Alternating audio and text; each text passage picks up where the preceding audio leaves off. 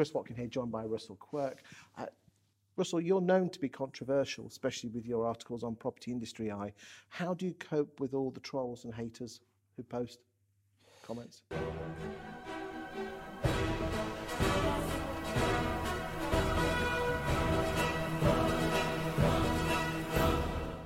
there's an easy answer to that, which is not read them.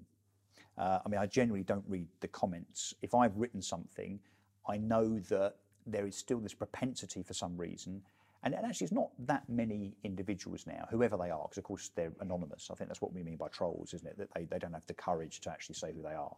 Um, courage, you don't have it.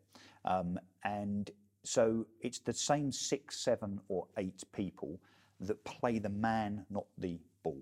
And what I mean by that is, and it's not just me, you know, I see this in, you know, several industry figures. I mean, Michael Bruce is a really good example. Whenever Boomin or Purplebricks are mentioned, everyone piles in on Michael and Kenny, um, like they do on me.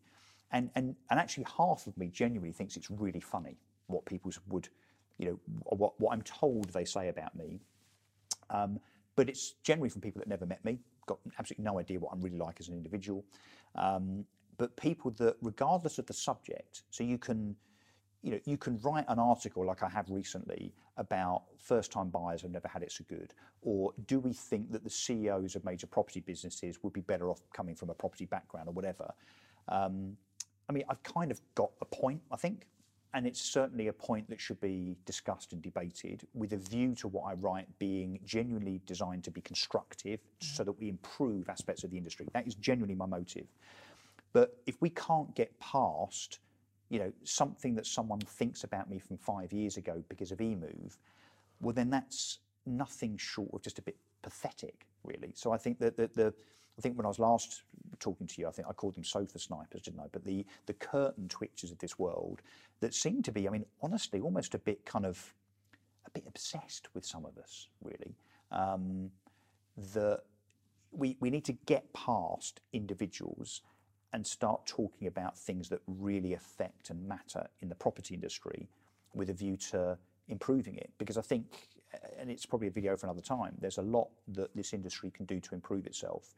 Um, but we've got to stop navel gazing and looking inwardly and backwards and kind of um, grow up a bit, really. So, look, do I let it bother me? No, I genuinely don't.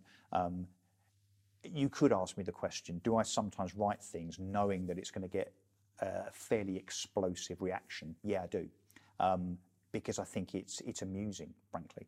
Um, so yeah, sometimes I'll I'll be even more sensationalist simply because I know it's going to wind the trolls up even more. But do, do but if you know it's going to do that, but then you don't read the comments, how do you know? No, because I know because people tell me. So I've seemed to I've written something very well in the last 24 hours. You know, by seven o'clock this morning, literally within minutes, there were already four comments. I, I, I don't have to read them to know that most of them will be negative, and then people tell me. So I get DMs and WhatsApp messages all the time from people saying.